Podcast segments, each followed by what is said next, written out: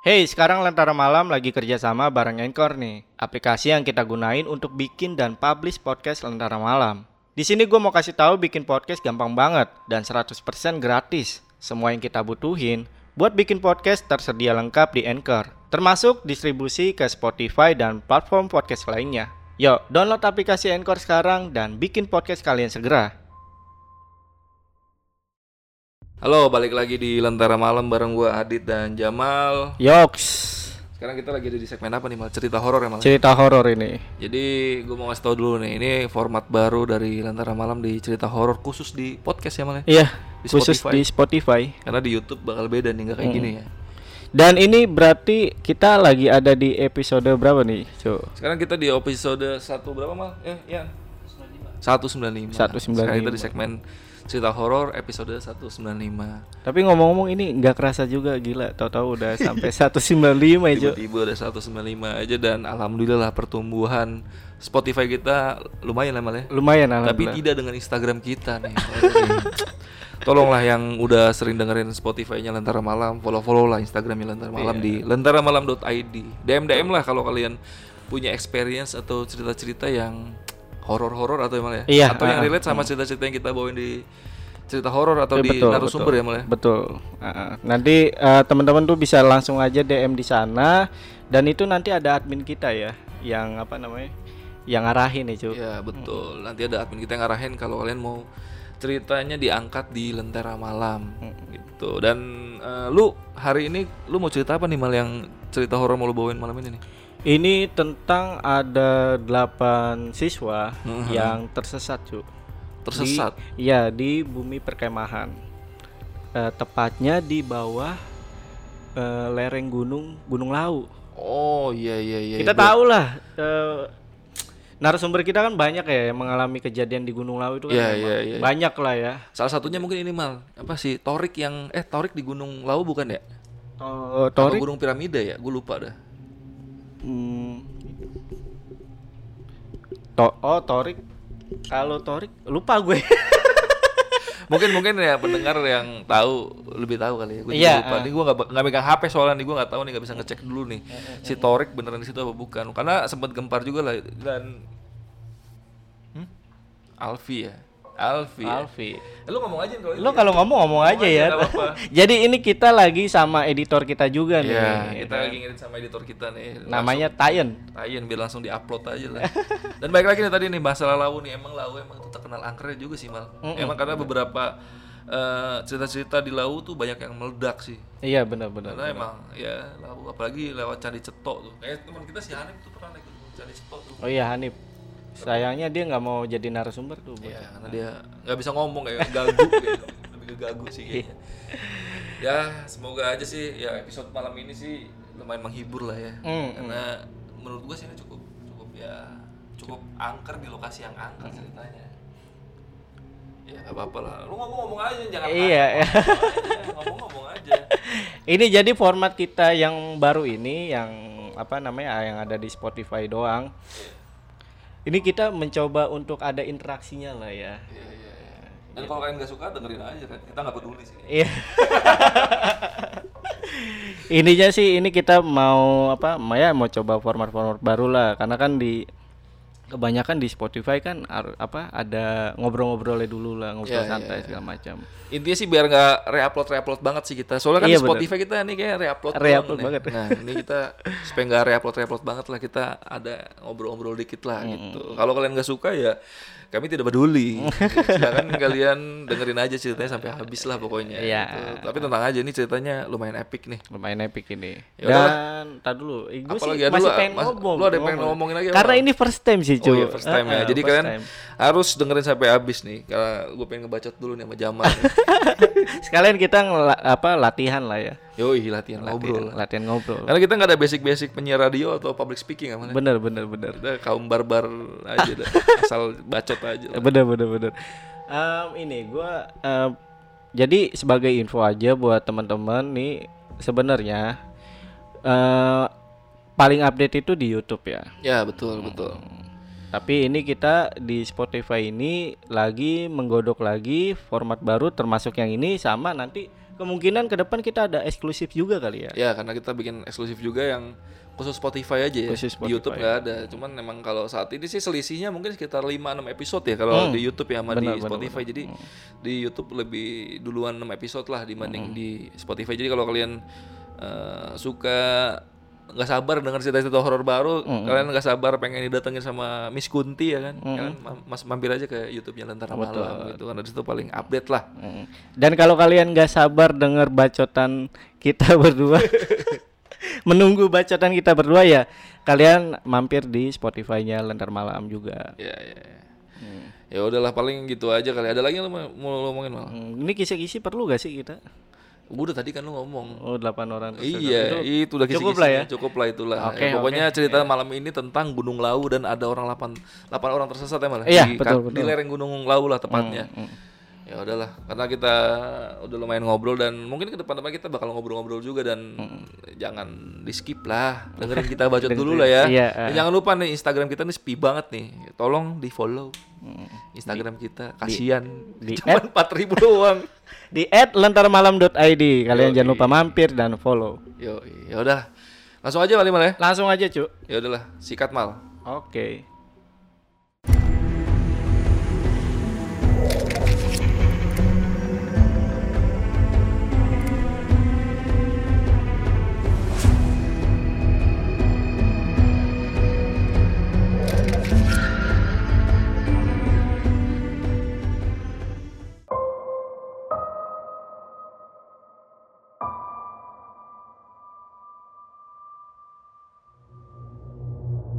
Tahun 2014 ketika Anis masih duduk di bangku SMA, sekolahnya membuat sebuah acara kemah di bumi perkemahan dan diikuti oleh seluruh siswa.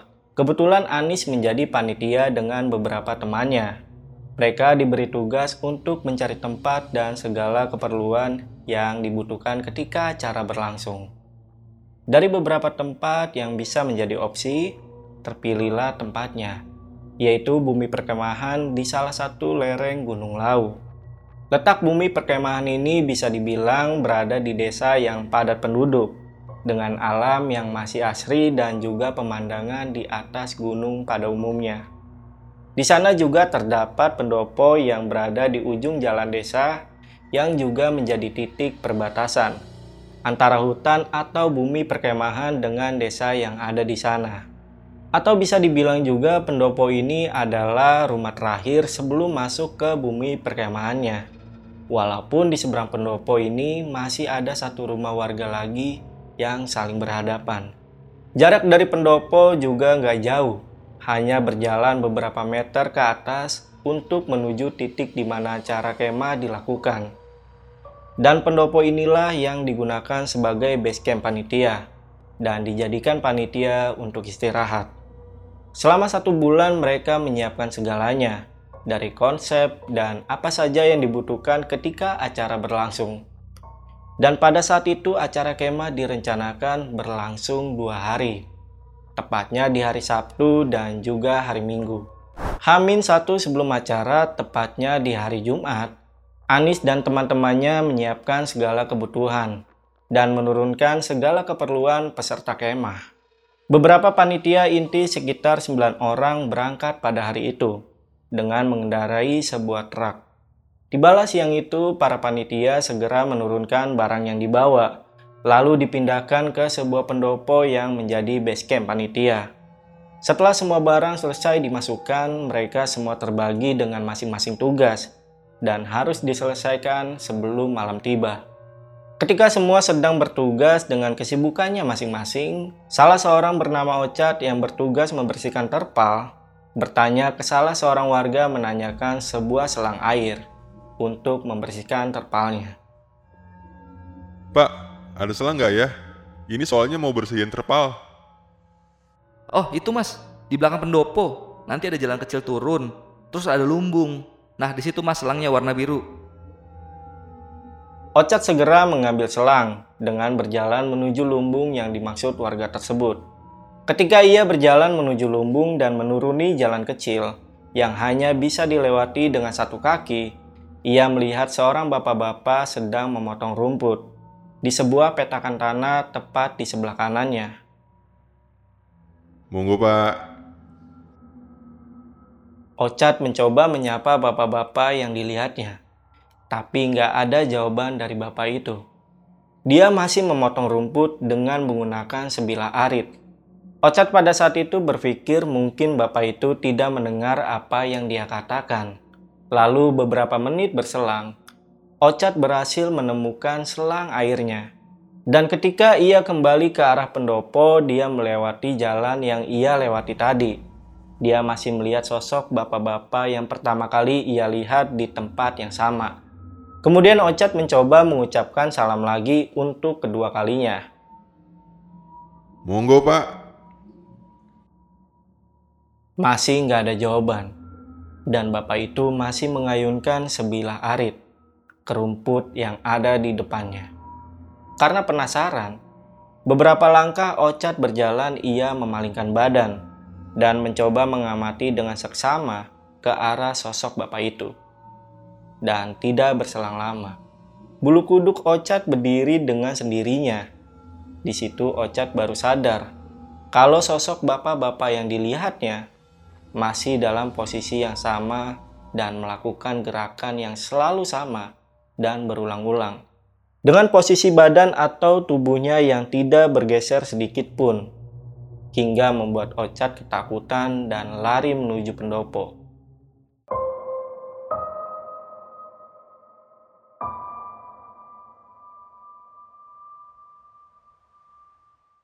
Ocat pun memilih tidak menceritakan apa yang dilihatnya kepada teman-temannya karena takut kalau kejadian tadi hanya halusinasinya saja. Sore harinya setelah maghrib, semua tugas sudah diselesaikan oleh para panitia. Beberapa panitia memutuskan untuk istirahat dengan bersantai di dalam pendopo sambil menonton film dengan sebuah tab yang dibawa Anis. Sekitar 8 orang sedang asik menonton film, tapi tidak dengan Ocat yang memilih untuk berjaga di luar dengan alasan menikmati udara malam. Namun tak lama,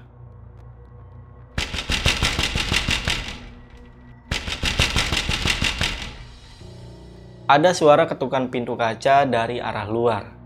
Delapan orang yang mendengar suara ketukan pintu itu seketika memalingkan pandangan mereka dan bergegas keluar menemui Ocat.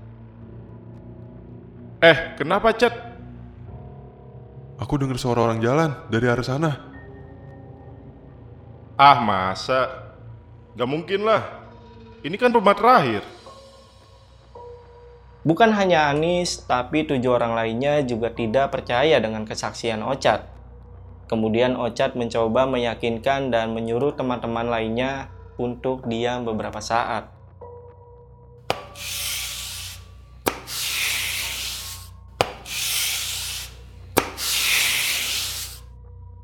Dan ternyata benar. Ocat, Anis, dan ketujuh temannya mendengar suara langkah kaki yang diseret ke tanah. Suara langkah kakinya sangat jelas, hingga semuanya mendengar arah dari sumber suaranya, yang memang tidak jauh dari pendopo. Anis dan yang lain mencoba mengecek dari mana sumber suaranya, tapi mereka tidak menemukan apa pun. Akhirnya karena takut, mereka semua memutuskan untuk masuk ke dalam pendopo. Nah, di sini Ocat kembali bilang kalau dia melihat ada seseorang di rumah yang ada di seberang pendopo. Dan dari penglihatan matanya, di dalam rumah itu terlihat seseorang yang sedang duduk bersender di sebuah kursi dan menatap ke arah pendopo. Akhirnya Anis, Ocat, dan kedua temannya memutuskan keluar pendopo saling menikmati rokok sambil sesekali melihat ke arah rumah itu. Dan memang benar, mereka melihat dengan jelas kalau ada manusia yang sedang duduk di dalam rumah tersebut. Bahkan ketika mereka tidur dan bangun untuk sholat subuh, mereka masih melihat sosok itu dengan jelas. Anis sempat bertanya-tanya dan logika Anis berkata, tidak mungkin ada orang yang duduk bersender dari malam hingga pagi hari dengan posisi yang sama dan tidak berpindah sama sekali. Pagi harinya Anis yang penasaran mencoba mengecek rumah tersebut dan ternyata di dalam rumah tersebut tidak ada barang sama sekali. Dan rumah tersebut tampak kosong dan tidak berpenghuni. Dan bukti ini diperkuat ketika salah seorang warga yang kebetulan lewat mengatakan kepada Anis kalau rumah tersebut sudah ditinggalkan penghuninya enam bulan lamanya. Mendengar penjelasan warga, Anis jadi tambah bingung karena semalam bukan hanya dia yang melihat. Bahkan ketiga temannya juga melihat kalau ada seseorang di dalam rumahnya. Di sini Anis lebih memilih diam dan gak ngasih tahu ke teman-temannya. Karena dia takut menimbulkan kepanikan Singkatnya, Sabtu itu panitia lain menyusul ke bumi perkemahan yang datang bersama para guru dan peserta kemah. Mereka semua berkumpul di sebuah tanah lapang. Anis dan kedelapan temannya lebih memilih diam dan tidak membicarakan kejadian semalam kepada panitia lain. Mereka mencoba fokus dengan rangkaian acara hari itu.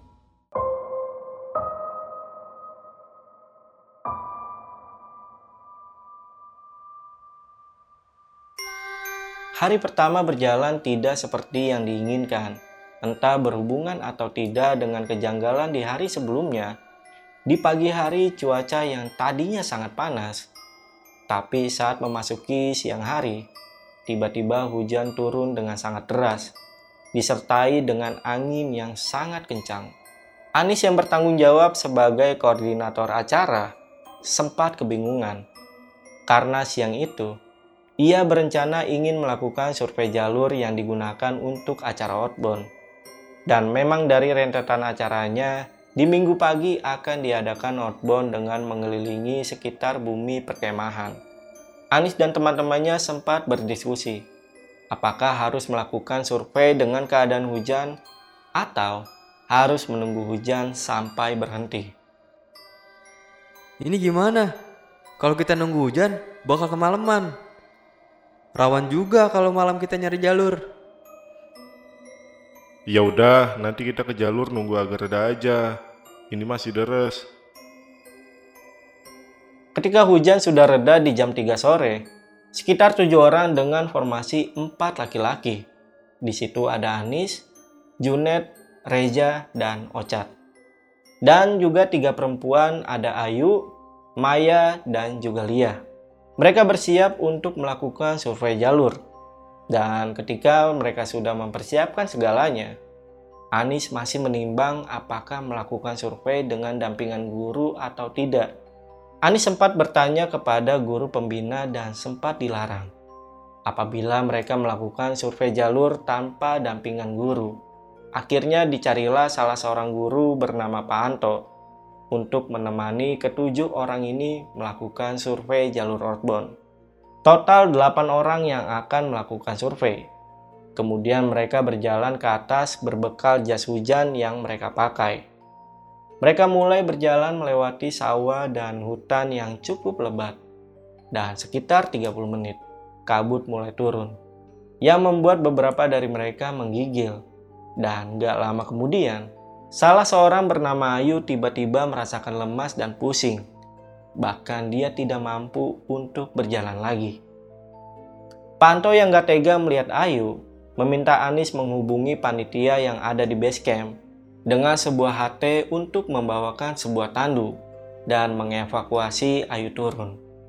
Lalu datanglah lima orang untuk menjemput Ayu. Ketika mereka sudah menaikkan Ayu ke tandu dan bersiap turun, Salah satu panitia meminta supaya ada yang menggantikan Ayu dari kelima orang ini dengan alasan supaya tidak ganjil. Kemudian dipilihlah Yuni untuk menggantikan Ayu melanjutkan survei pada hari itu. Waktu berjalan, hari semakin gelap karena kondisi kabut dan juga mendung.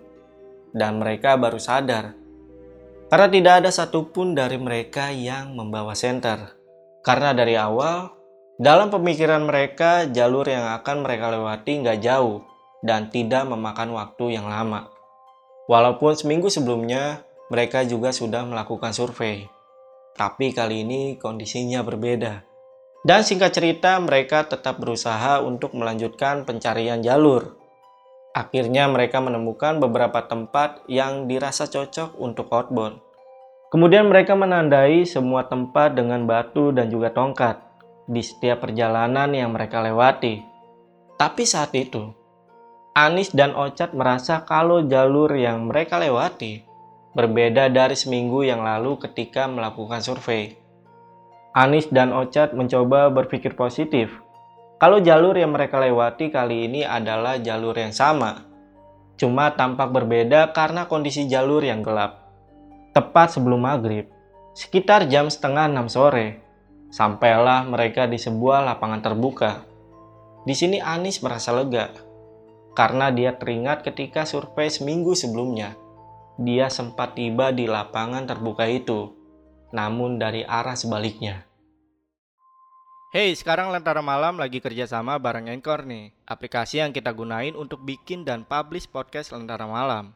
Di sini gue mau kasih tahu bikin podcast gampang banget dan 100% gratis. Semua yang kita butuhin buat bikin podcast tersedia lengkap di Anchor, termasuk distribusi ke Spotify dan platform podcast lainnya. Yuk, download aplikasi Anchor sekarang dan bikin podcast kalian segera. Kemudian mereka memutuskan untuk istirahat. Nah, karena udara yang cukup dingin dan baju mereka yang basah karena hujan, Temannya yang bernama Maya merasakan kalau badannya sudah lemas, pusing, dan dia udah gak kuat untuk melanjutkan perjalanan lagi.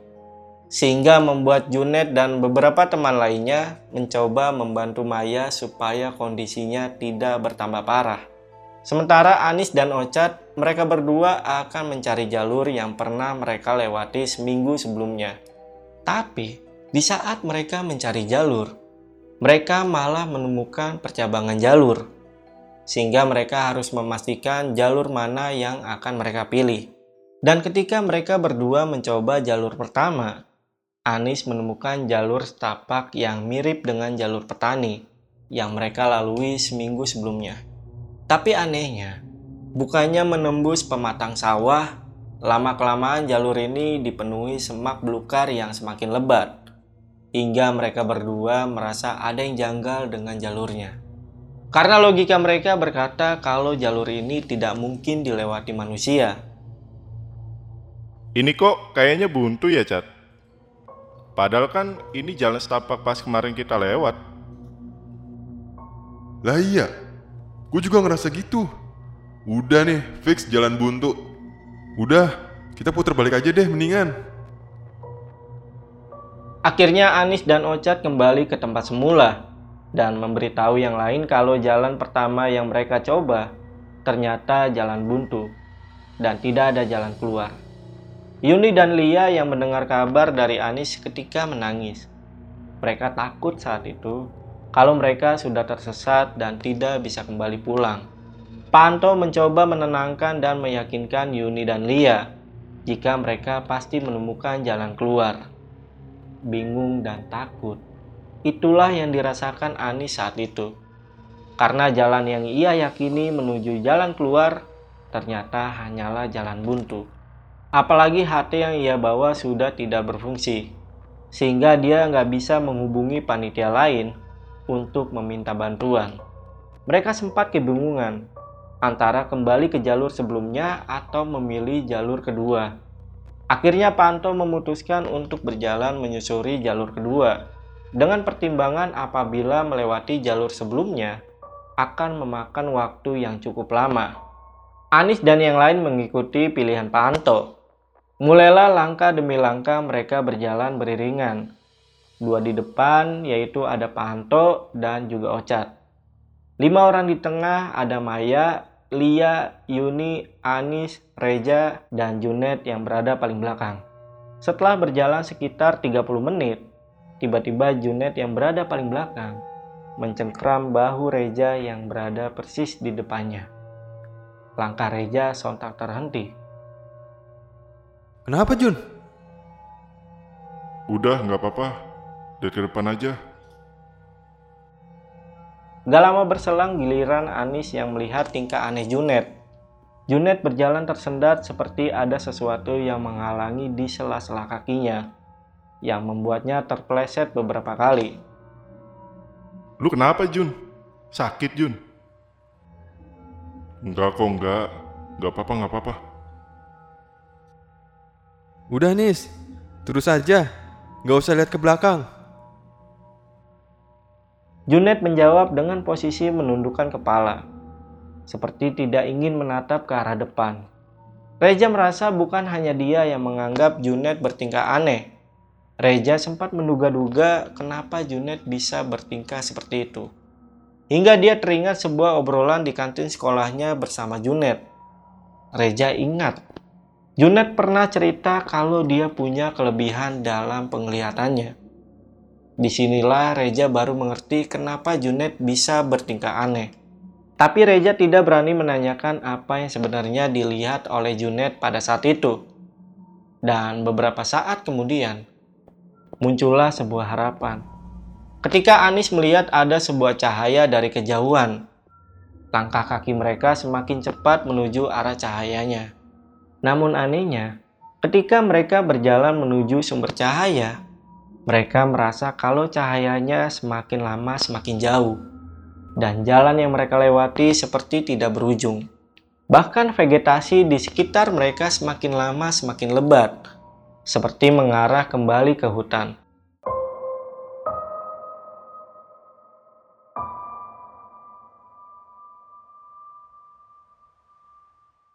Setelah beberapa lama, akhirnya mereka menemukan sebuah rumah yang bisa dibilang satu-satunya rumah di tengah hutan. Dan tepat di depannya, terdapat dua jalur percabangan, jalur ke arah kiri dan lurus. Dan rumah yang mereka lihat adalah menuju jalur ke arah kiri. Tanpa pikir panjang, mereka langsung mengambil jalur sebelah kiri untuk menuju ke arah rumah itu. Dengan melihat kondisi mereka yang sudah lelah, Pak Anto berinisiatif untuk mengetuk rumah dengan tujuan meminta air dan meminta izin untuk istirahat sejenak. Lalu diketuklah pintu rumah itu. Permisi. Permisi. Gak lama keluarlah seorang ibu-ibu. Berperawakan kurus yang menggendong seorang bayi. Dan dua anak kecil yang mengikuti sang ibu dari dalam rumahnya. Semua terlihat normal dan tidak ada keanehan apa pun.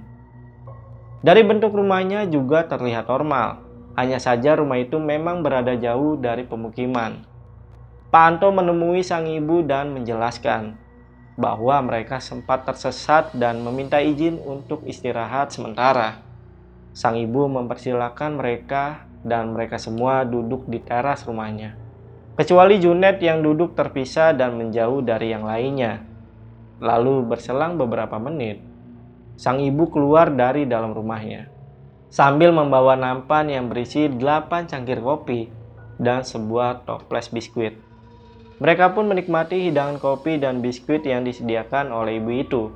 Walaupun Anis sempat curiga dengan biskuit yang dia makan. Karena di dalam kaleng itu tidak ada biskuit yang utuh. Hanya terdapat potongan-potongan biskuit di dalamnya. Ya, biskuitnya hancur semua. Iya, gue juga mikir. Kayaknya karena anaknya deh. Sempat ada obrolan antara Pak Anto dan sosok ibu ini. Bahkan ibu ini sempat menanyakan, mereka datang dari mana dan kenapa mereka bisa tersesat di dalam hutan. Obrolan berlanjut hingga Pak Anto juga bertanya keberadaan dari suami ibu ini. Bapak di mana ya, Bu? Kok saya belum lihat dari tadi? Oh, Bapak lagi di masjid, Pak lagi sholat isya di masjid.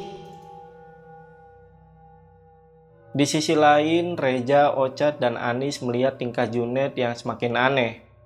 Junet seperti memikirkan sesuatu dan lebih sering menunjukkan tatapan kosong. Bahkan Junet tidak mau meminum kopi yang sudah disediakan. Jam menunjukkan pukul setengah sembilan malam.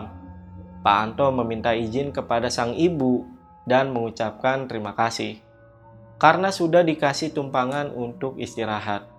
Anis dan yang lain berpamitan dengan ibu ini, tapi berbeda dengan Junet yang memilih langsung pergi dan tidak mau melihat ke arah rumah tersebut.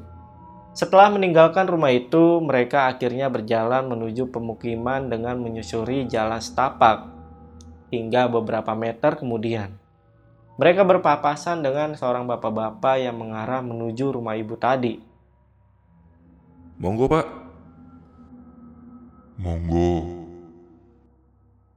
Di situ, beberapa dari mereka sempat berpikir kalau bapak-bapak itu adalah suami dari ibu pemilik rumah tadi. Karena sosok bapak itu berjalan ke arah rumah tersebut.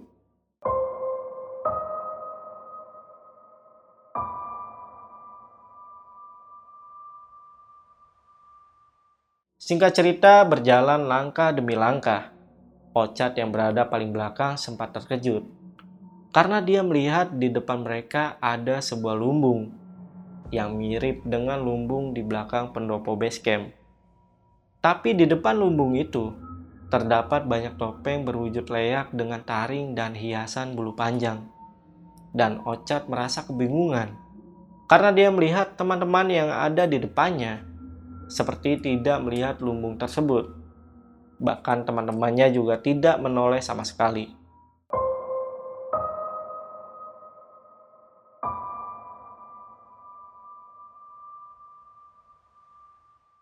Ketika mereka sudah memasuki area menuju pemukiman, Anis teringat dengan HT-nya yang sudah tidak berfungsi di perjalanan tadi.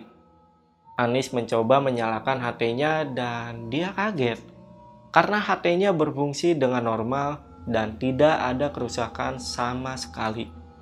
Bahkan saat itu Anis berhasil menghubungi panitia yang ada di base camp. Hingga akhirnya mereka sudah berhasil sampai di pendopo. Panto langsung memberi kabar kepada kepala sekolah dan beberapa guru kalau mereka sempat tersesat ketika melakukan survei. Pagi harinya ketujuh siswa yang melakukan survei semalam diizinkan untuk tidak ikut acara di hari kedua supaya mereka semua bisa istirahat.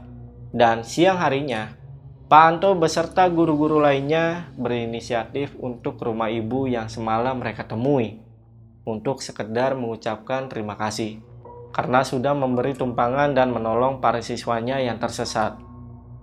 Akhirnya Pak Anto dan guru-guru yang lainnya menyusuri jalur yang sama yang dia lalui malam itu dan betapa terkejutnya Pak Anto. Ketika sampai di titik di mana mereka menemukan rumah yang semalam dia datangi, di sana hanya ada sebuah tanah lapang dan beberapa pohon saja.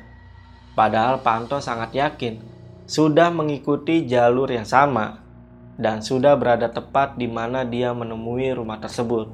Singkat cerita, Pak Anto dan guru lainnya kembali ke pendopo dan di sana Pak Anto langsung mencari informasi ke warga sekitar tentang keberadaan rumah tersebut.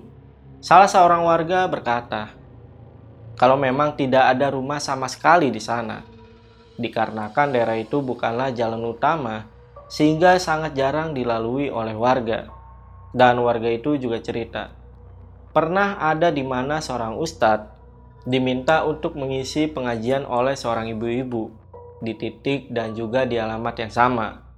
Saat ustadz mendatangi rumah itu, Sesampainya di sana, sang ustadz hanya menemui sebuah tanah lapang dan tidak ada rumah sama sekali di daerah tersebut.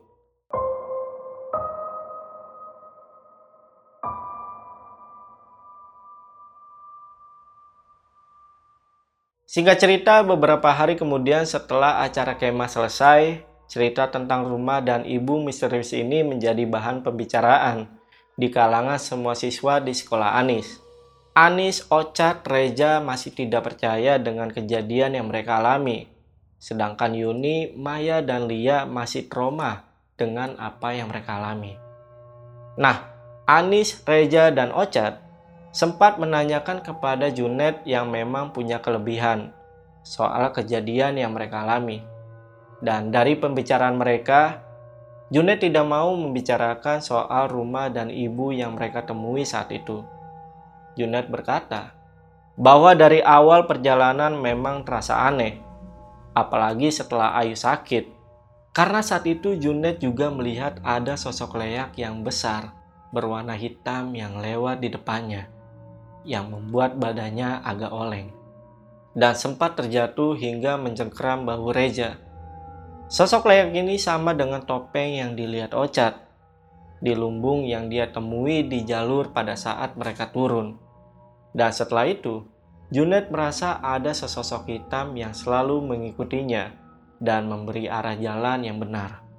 Nah, Anis yang penasaran dengan jawaban Junet kemudian menceritakan kepada tetangganya yang dianggap orang sakti. Sebut saja namanya Pak Roni.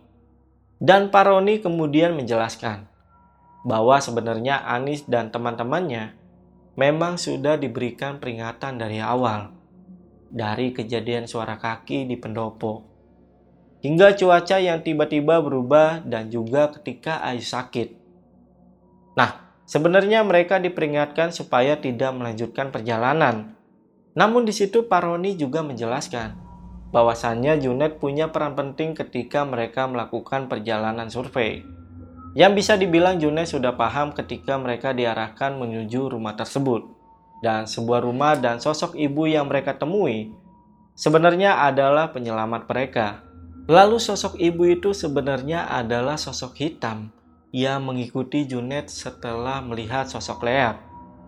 Sosok hitam itu tepatnya bersemayam di sebuah pohon besar tepat berada di tanah lapang itu. Pertanyaan Ani selanjutnya adalah apakah wujud yang sebenarnya dari kopi dan juga biskuit yang disediakan oleh ibu itu.